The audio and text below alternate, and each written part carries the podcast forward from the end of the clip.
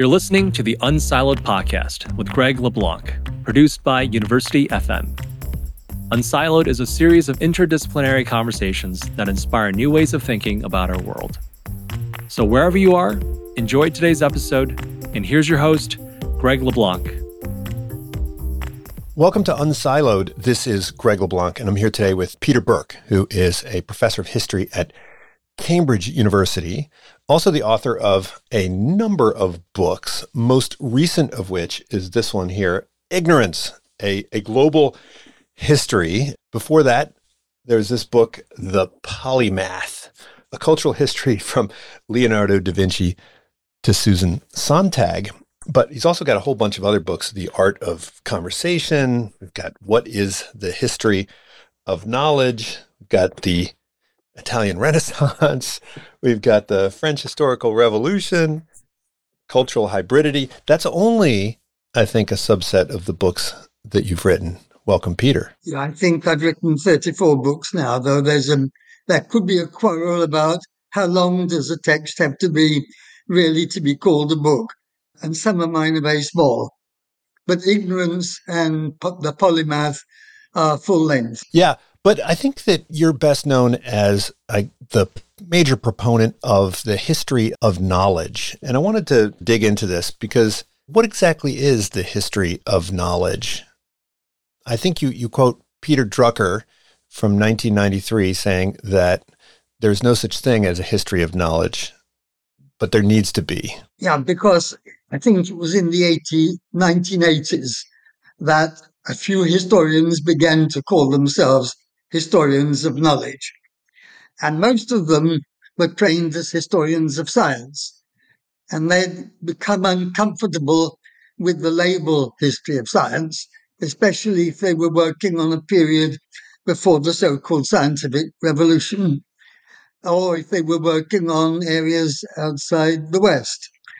And they didn't want to say that people in these other periods and places had scientific knowledge in a hard sense, but they didn't want to dismiss what their discussions of the natural world either. So it seemed better to widen the history of science into the history of knowledge. But that left an opportunity for historians of the humanities, which is what I do much more of the time, to call ourselves historians of knowledge and to join up with them. And I found it a very useful um, framework for thinking about problems like specialization, which while getting more specialized every decade, what do we gain by this? What do we lose by this? If you like, that was the inspiration between writing these books. And the curious thing, I began with rather general books, a social history of knowledge um, from Gutenberg to Diderot, and then on from the encyclopédie to Wikipedia. And then only afterwards I decide I want to go on with this, but I need new angles. I'm going to write more specific studies from now on. And so I began with exiles and expatriates. Did they make a distinctive contribution to knowledge? Not enough to say that all those German speaking Jewish emigres who arrived in both Britain and the United States after 1933. They clearly made contributions to knowledge, but what, what interested me could one link those contributions to the fact that they were not living in the place that they had grown up? Um, it's the problem of, of detachment, very well discussed by one of them, Karl Mannheim, who was a double exile because he was a Hungarian who um, migrated to Germany during the White Terror of Admiral Horthy. Uh, he fetched up in Germany, which suited him very well until 1933. Then he had to move on to uh, Britain, which didn't suit him so well. He always found the English a bit of a problem, especially English intellectuals. Um, they weren't philosophical enough. They were over empiricist, he thought. So he, he didn't have a, such a good landing. But I think having lived in the diff- three different cultures, that gives him the detachment to see that the social roots of certain ideas. He kept stressing the social situation in which ideas are developed. Situated knowledge. And I find it very curious that reading the work of today's American feminists, and they talk about situated knowledge, and they're thinking this time about gender. That's absolutely right. But they don't seem to notice that what they have done is to adapt a concept of Karl Mannheim, who was thinking of social situatedness in a social class, in a generation, in a period, and they're talking about gender situatedness. But they never put in a footnote simply acknowledging they owe something to him. They've done something original, they've picked up the ball, they've been running with it in a new direction but they did pick up the ball from him. So, what counts as knowledge? I mean, you talk about how the Greeks had all of these different words for knowledge, right? Like techne and gnosis and phronesis. And, you know, in English, knowledge has a much wider scope. But if we limit ourselves to the kind of knowledge that is explicit and recorded, then we'll see this massive exponential increase in the amount of knowledge. But there's all these forms of knowledge that are not written down, right? That are what Polanyi called tacit knowledge. Is the study of the history of knowledge limited to the explicit knowledge, or do we have to take into account these other forms of knowledge? I find the proliferation of adjectives added to the word knowledge both v- valuable and alarming. It's valuable because fine distinctions are always in order when one writes history as when one writes on other subjects. But it's alarming because it seems to be a sign of specialization, which is, or what I would call hyper specialization. I'm not against specialization, it's absolutely necessary. Uh, most discoveries wouldn't be made these days without it. But it's the specialist who doesn't look beyond the uh, limits of his or her own discipline that worries me. In fact, I don't use most of the distinctions in my books, but I am very concerned with, in the case of ignorance, not only what, with what people strongly want not to know certain things. Can be global warming, can be the Holocaust, all sorts of things that some people don't want to know about. And that's a different kind of ignorance from the other one because just as there's a proliferation of terms to describe different kinds of knowledge, there's an equal proliferation of terms with the minus sign attached, all these different ignorances. So many that I had to attach a glossary to the book. But as you will have noticed, s- several different adjectives refer to the same process. This is what happens in an age of specialization. It's the rediscovery of America. In each discipline, somebody thinks we here are the first people to make this distinction. But if they only read about what's going on somewhere else, they would realize they have allies or colleagues or rivals, whatever you care to call them. And you talk about kind of raw knowledge and, and cooked knowledge, right? I mean, we sometimes in the field of data science talk about the difference between data and information. And you talk about the difference between information and knowledge, I mean, it's clear that the amount of data has expanded geometrically. I mean, more, they say more data has been created in the last year than was created through all of human history.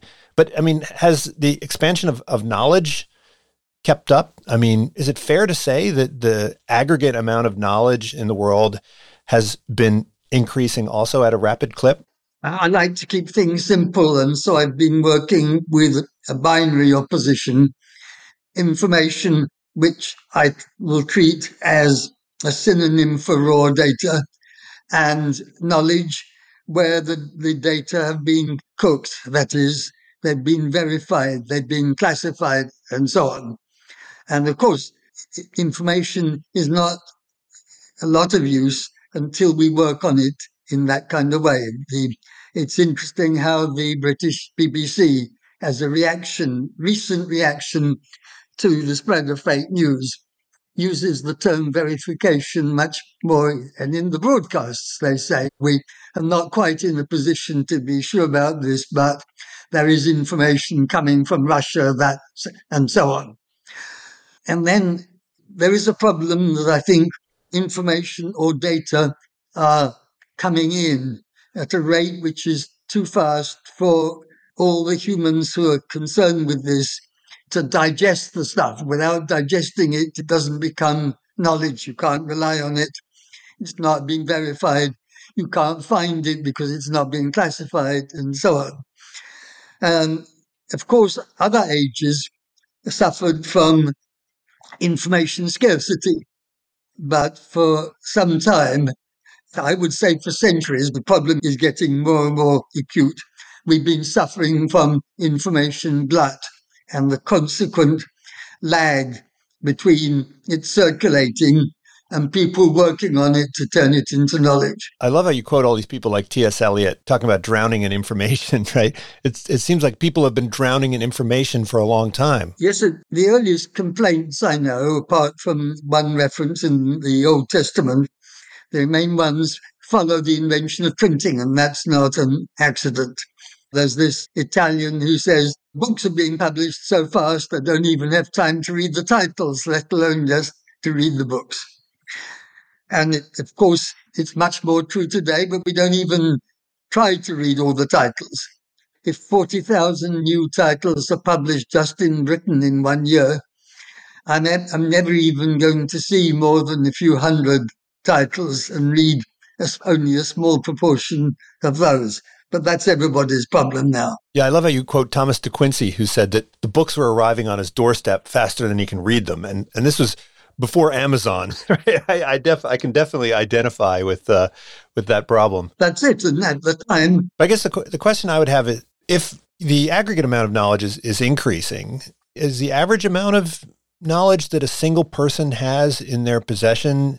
I mean, is that sort of a constant, or is the division of labor making people stupid? You know, you hear these complaints about how people are getting stupider and stupider, presumably because they're outsourcing a lot of their expertise, right? Yeah, in, individuals sometimes by, by themselves, but then I think a lot of knowledge could not be acquired without the help of institutions.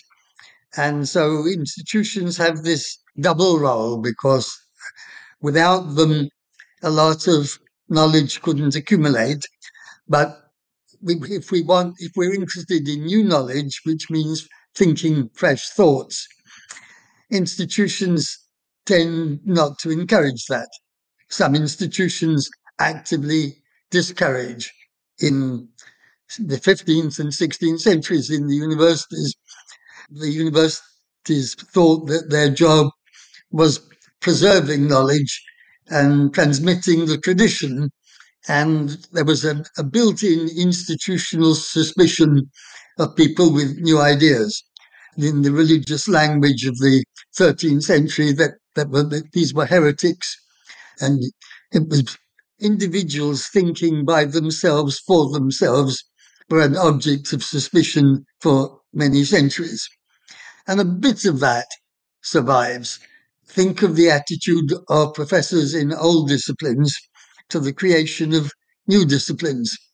In my own university, sociology had quite a long fight to be taken seriously. The supporters even imported an American sociologist, Edward Shils, one of the most distinguished sociologists of his time, to support the campaign. But Ed, who was a conservative at heart, and when he'd been elected a fellow of the most traditional Cambridge College, Peterhouse, he actually then opposed founding a new department in Cambridge called sociology. It's very ironic. It took another generation for Anthony Giddens, who was very good at university politics as well as being a widely read sociologist. He managed to get um, this new department through the different committees that had to consider the creation of a department. So that's the the the dark side of institutions. But working in a Cambridge college, I made very conscious of the positive side of institutions, supportive colleagues, funds for research. I love institutions, but I do see that they have faults in the past and even, I'm afraid, some faults in the present. Well, you know, this book on polymaths, I, I, really enjoyed this because, you know, you talk about all my favorite people, right? I mean, the, the, folks that I love reading are these people that have this breadth of knowledge. But I wanted to pin down exactly what makes someone a polymath. I mean, is it about the sheer quantity of, of knowledge that they have, or is it uh, about the kind of well roundedness or the kind of diversity of types of, of knowledge that they possess. And and then also being a polymath is not considered a good thing anymore. So these words, dilettante and amateur, right? These used to actually have sort of a positive valence. And now those are sort of terms of dismissal, right? I don't know what psychologists would think about my amateurism in their field, but I did get to think that there is a special psychology of the polymath. It's not only the obvious point that they've got a much greater curiosity than other people. And that drives them to study all, a variety of different things when other people are happy to settle down and study one. Of course, they have to be workaholics. And ideally, they, you shouldn't sleep more than about four hours a night if you want to be a successful polymath. There are plenty of examples in my 500 of these people who would work a 14 or 16 hour day, think nothing of it. And then you've got to have this taste for tran- a kind of transgression and you, you enjoy going over disciplinary boundaries. You enjoy, at least in the 19th, 20th centuries, this is clear. You enjoy shocking your colleagues who think that you're inevitably superficial if you stray beyond the limits of a single discipline, forgetting that disciplines are historical inventions. They come into existence for very particular reasons in particular places and times, and it would be perfectly possible to cut up the world of knowledge in a totally different way.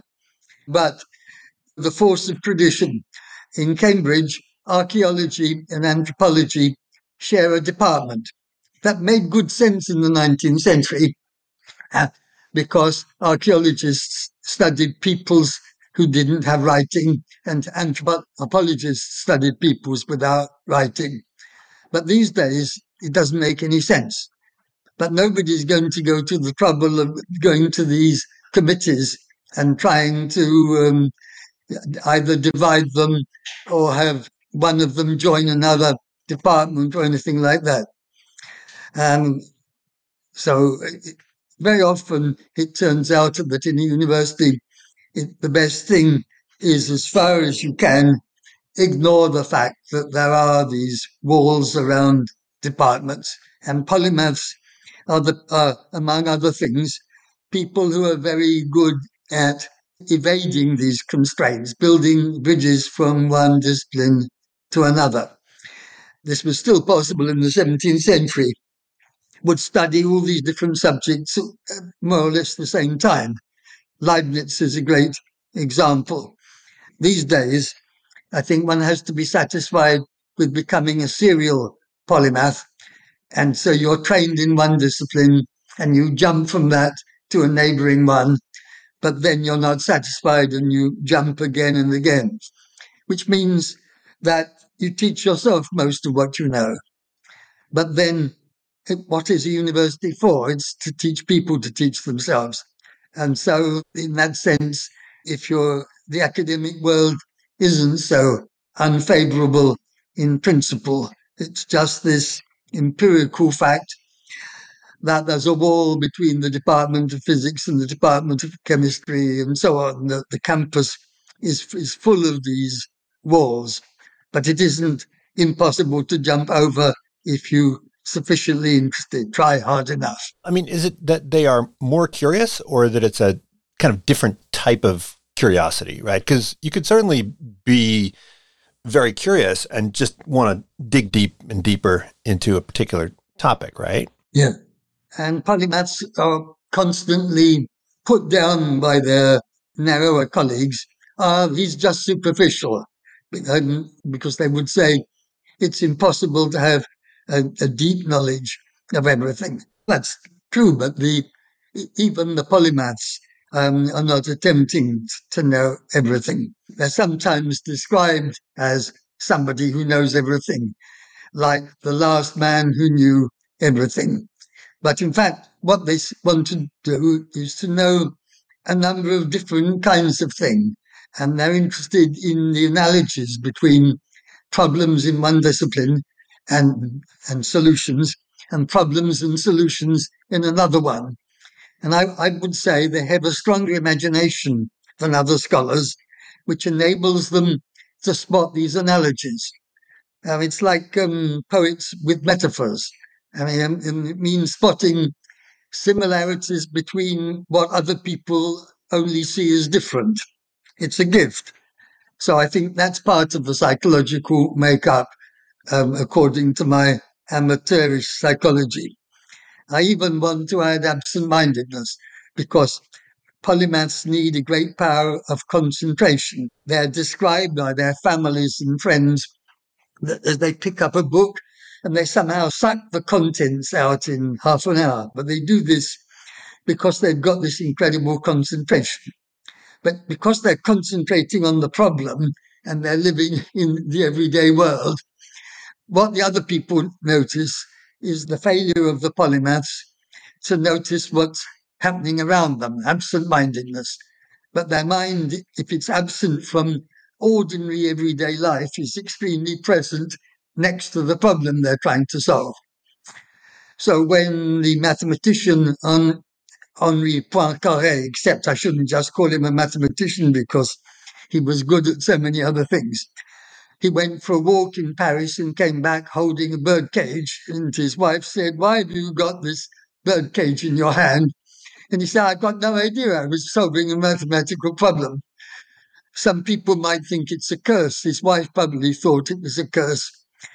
But it, that is part of the clue to his achievement. So, does that mean there's a trade off, right? I mean, the, the generalists uh, and polymaths can see things that specialists can't, but specialists can see things that, that generalists can't, right? So, each type of knowledge comes with its own form of, of ignorance or, or blindness? On one side, you've got the bird's eye view, and you see the big picture. You can't see the details. And the other, let's say, the worm's eye view, with the details are very close. But I'm not sure that the worm can see the sky, can't see the big picture. We need both. But, but, but we need each side to acknowledge the strengths as well as the weaknesses of the other one. I think polymaths are better at acknowledging that the specialists um, ha- have valuable knowledge than the other way around. Now, if you were designing an organization or a system of knowledge production that was intended to increase or maximize the amount of knowledge production, would you have some kind of optimal ratio of generalists and specialists? no, I, I I don't think we need more than a minority of, of generalists. But the more specialization there is, the more we need these people. And then my worry for the future is that the niche in which these generalists flourish are becoming fewer than they used to be.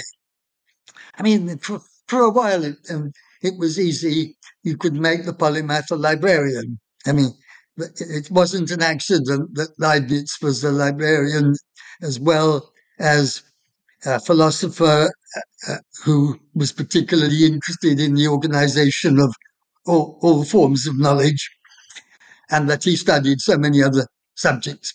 So the question is do we have an institutional kind of bias in favor of the the specialist? I mean, in within the university, where is the place for the for the generalist for the polymath? Is it, is it only for emeritus professors? That's it. We were talking about the value of institutions, and there are not many institutions today that nurture polymaths. But maybe institutes for advanced study do. And at one time, There was only one place with that name in Princeton in the 1930s. It's a good sign that in many different countries in the world there is an in- institute for advanced study or something with a very similar name or center for interdisciplinary research.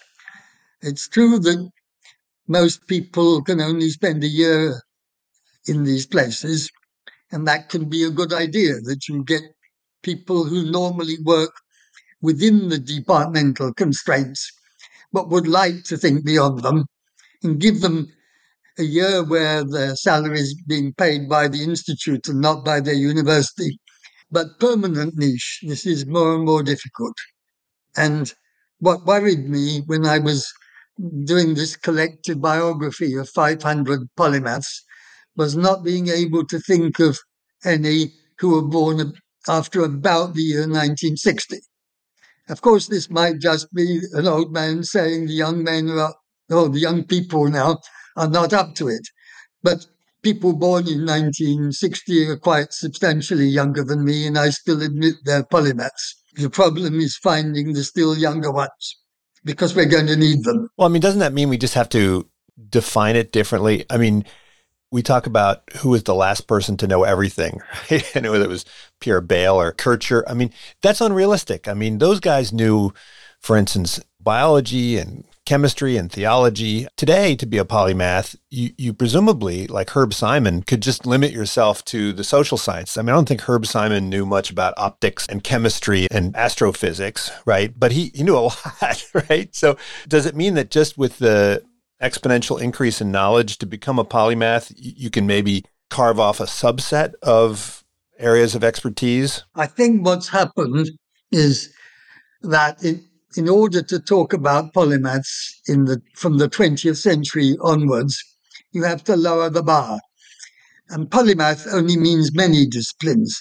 Many is becoming several. If somebody is good at philosophy and sociology and anthropology, like Pierre Bourdieu, I'm happy to say to call Bourdieu a polymath, even though he might not have been able to answer a simple question about chemistry. So you lower the bar, but you still are able to identify people. Uh, on, the, on the most creative side, these people do innovative work in at least three disciplines. But of course, there's also the class of passive polymath. They really know what's going on in five or six, but they're not making any contribution themselves. They, of course, would be the ideal librarians of today if it wasn't for the fact that librarianship has become like another discipline. And you have to be a librarian, it, with very rare exceptions. You've got to have a degree or diploma in librarianship which stops you having studied history at university or any other subject. And me, I, and I very much regret that. But even the folks who were the last people to, to know everything, I mean, their knowledge was limited to book knowledge. I doubt that maybe Castiglione could go and set a trap for a for a bear or sail a ship or or I mean there probably was a lot of practical knowledge that these folks lacked. Not to mention their lack of awareness of, say, Chinese culture or Indian culture or the they they certainly had some parochialism that you talk about, right? Parochialism of whether it be uh, time or place. And I would go further in this direction and say, even in the Middle Ages, where polymathy in universities, you could say it was the default setting.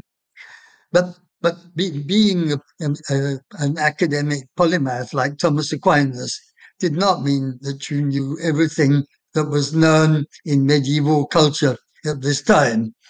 You have to think of all the practical knowledges, implicit knowledges, how to be a knight, how to be a midwife, uh, how to be a, a, peasant.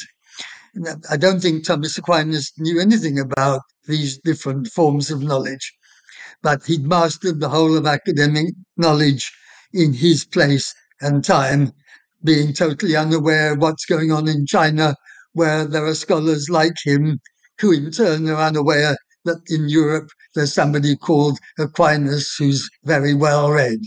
The small problem of not being able to name the last man who knew everything is actually part of the big one that probably since the Stone Age, it would be impossible to find anybody who knew everything that people around him in his culture knew. Now, you talk about the, the Commonwealth of, of Learning or the Republic of, of Letters. I mean, this is pretty much expanded to include anybody with internet access today, right? How does that change things? I mean, presumably it's no longer a question of access, whereas in the Middle Ages, obtaining these manuscripts was very difficult. I mean, could anyone become a polymath if they wanted to? Perhaps not a very good one, but they, could someone set out to to do this simply from the privacy of their own home if they as long as they have an internet connection? Let's say that the playing field has become much more level. It's very clear to me that past polymaths usually came from the upper social classes, and if they hadn't, the, their chance of access would be much lower.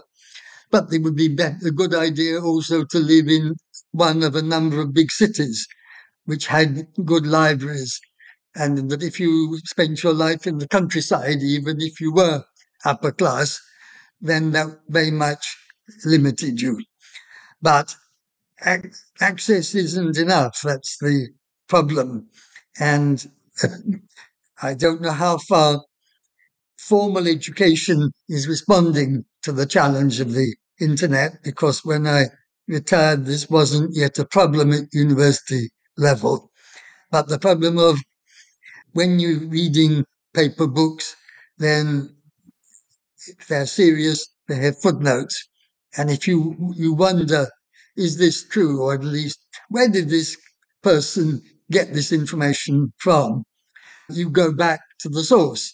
I mean, a, a lot of my life as a historian of ideas and knowledge is reading a statement in one book, seeing the footnote, going to that book, looking at the footnotes in that book, and you go backwards and trying to find who was it that first said something or whatever it is until you are satisfied.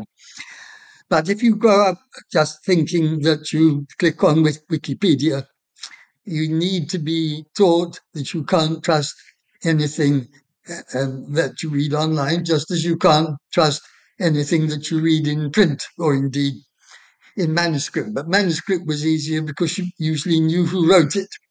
The trouble about the extra trouble with the internet is the, a lot of anonymity. If I don't know who's telling me this, I can't make allowances for the prejudices of that person. And I hope teachers are telling students this. When you read any statement, ask yourself, why is this person telling me this? Has that person got some special agenda, something to gain? Does he want to persuade me of something? I know there are courses in this kind of critical information theory. What I don't know is what proportion of schools or indeed universities are actually trying to teach students to be aware in this way. Oh, but they need it. Certainly not enough. I would argue not enough. But look, I mean, you talk about how this idea of a history of knowledge has emerged in the last 30, 40 years. And you talk about the founding of a history of ignorance. I mean, is the history of ignorance just the complement to the history of knowledge? I mean, does, not the history of knowledge imply a, a history of ignorance? Yes, I, I think you can't um, have one without the other. And in my search each time I published a book on one aspect of knowledge, I wanted to try looking at these problems from a different angle.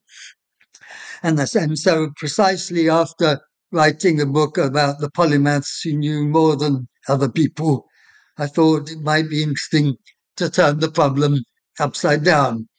It, this is not infrequently been true for historians in the past, as I'm sure historians of memory at a certain point discovered forgetting. It, it enriched their studies. I once did work on the history of language, and it led me to write a short essay on history of silence, or better st- still, silences in the plural.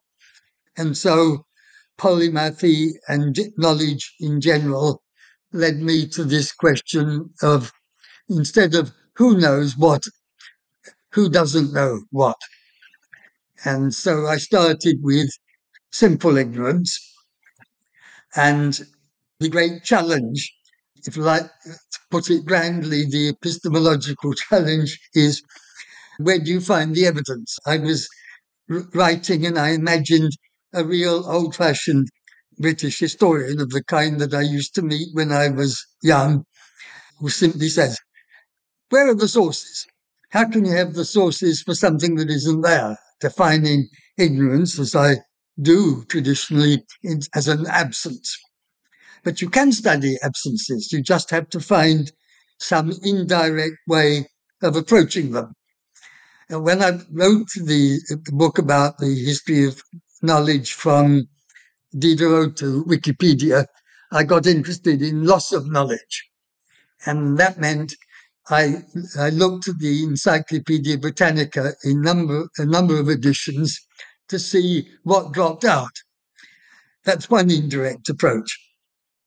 Or every major discovery, Columbus or scientific discovery, reminds you that before that discovery, people didn't know that particular thing. People in Europe thought there were three continents. People didn't know the law of gravity before Newton, and so on.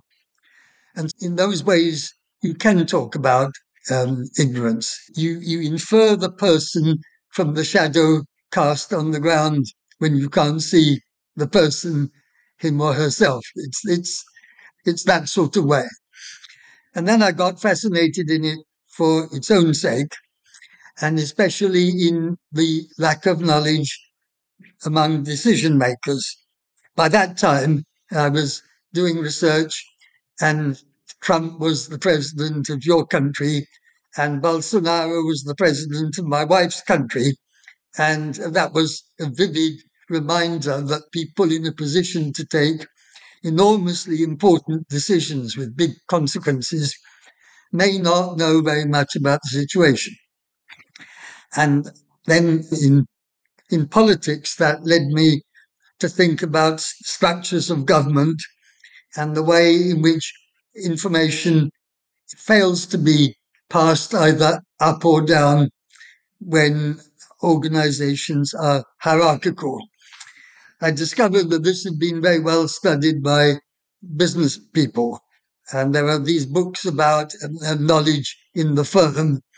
And um, I think the chairman of Hewlett Packard sa- saying wistfully, if only we knew what we know at HP. He was aware of what they call the iceberg problem, that right at the top, he's missing all sorts of things about his own firm.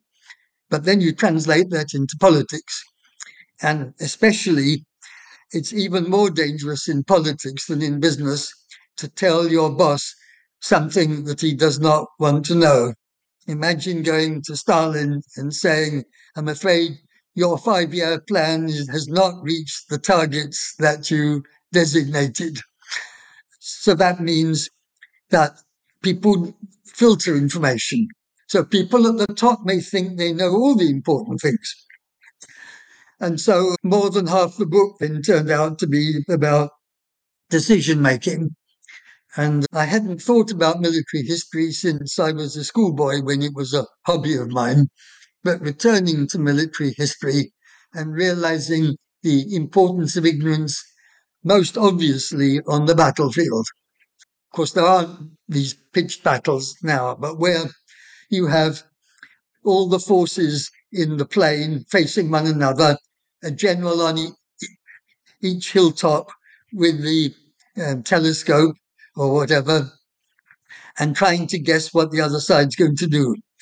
And of course, both sides are ignorant. But uh, you could say it's a relative question. The general who is less ignorant than his opposite number is the one that's going to win the battle. And the beauty from the intellectual point of view of studying military history is that ignorance on the battlefield is punished visibly and swiftly. In politics, it takes longer, which means the politicians can get away with their mistakes longer. but it might have even more profound consequences. I got into decision making, and the nice thing about it is it connects history of knowledge with general history more clearly than other studies in the history of, of knowledge. So it breaks down one more barrier because one great thing about history in the last couple of generations is the interest of different historians in other disciplines. Economic historians studying economics, social historians studying sociology. And the great prize has, has been that in having a fruitful dialogue with their colleagues in the neighboring discipline, they no longer speak to their other historical colleagues, but this the history of knowledge and ignorance has the, the potential for connecting things, all these different practical areas where decisions are taken, that is influencing the history of the world. And knowledge is playing this crucial part, or the absence of knowledge is playing this crucial part. Dividing up an empire when you don't know where any of the places are, as in the Paris Peace Conference of 1919, was an example that amused me, but it was also tragic in its consequences, as we are still well aware, whether it was the breakup of the Russian Empire, the Ottoman Empire, or the Habsburg Empire big problems were inherited all around. Well, indeed, that area of organizational economics and organ and information economics, that's sort of my discipline. But does the growth of knowledge necessarily imply also the growth of ignorance? I mean, I think a lot of people who do history of science would think that you have just an ever increasing body of knowledge. And it doesn't necessarily imply ignorance, but it seems like the more we learn new things, the more we necessarily have to forget old things. I mean, it's impossible to even understand what it was like to view the world as being flat. You know, it's impossible to understand what it's like to view the world as being animated by spirits, let's say. And we have languages that are disappearing and ways of looking at the world that are disappearing almost on a daily basis, right? What fascinated me in the course of research, and the point, a big point I made a lot of in the book, is that new knowledges are always associated with new ignorances, and that this is inevitable given that human beings still sleep for eight hours a night, except for a few polymaths, and they don't spend all their time acquiring knowledge. So that if they acquire some of the new knowledges, for example, about IT, um, then they've got less time to acquire some of the old knowledges. So at this macro level, I think this is inevitable. But at a micro level, I don't think that if a scientist makes a new discovery, people instantly forget about the situation before. There may be a generation later, something's been dropped out of the curriculum that was there before, just as it will drop out of the Encyclopedia Britannica. So there might be a tension between the micro and the macro here. But I hold to the macro generalization about new knowledges in the plural being associated with new ignorances.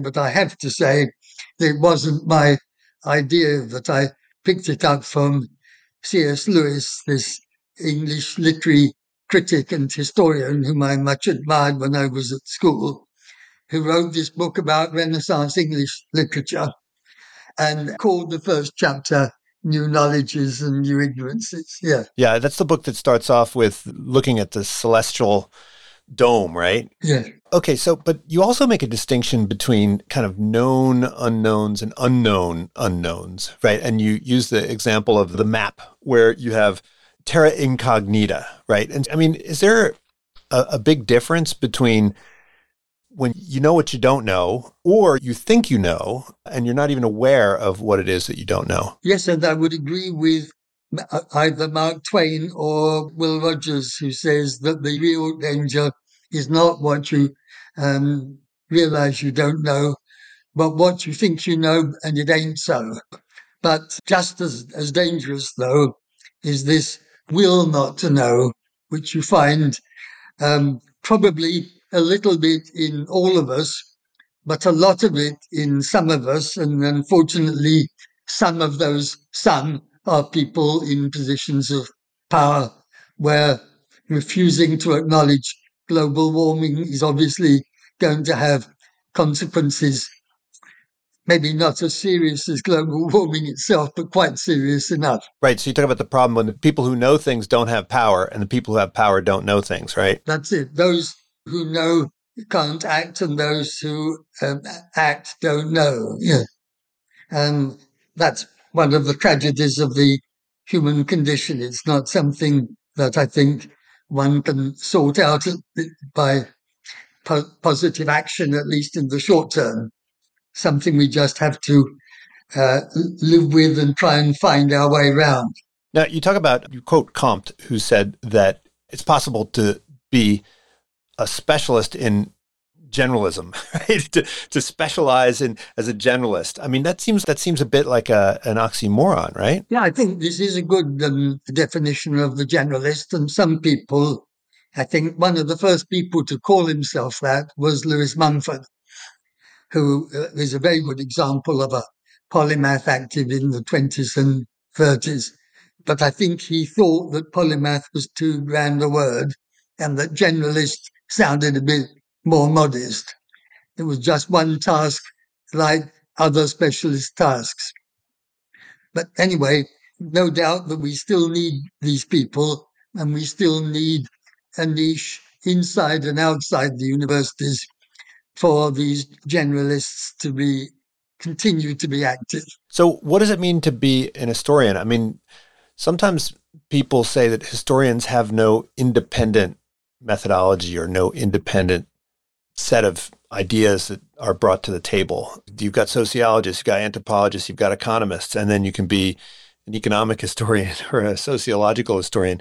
What what is it that, that it makes historians different? What do they uniquely bring to the table that would help us to understand anything, including the creation of knowledge or innovation? Well, one thing that historians try to do, or maybe uh, some historians try to do at least is when they examine the world that they're living in, they examine trends that are important in the present and they try to place them in the perspective of the long term.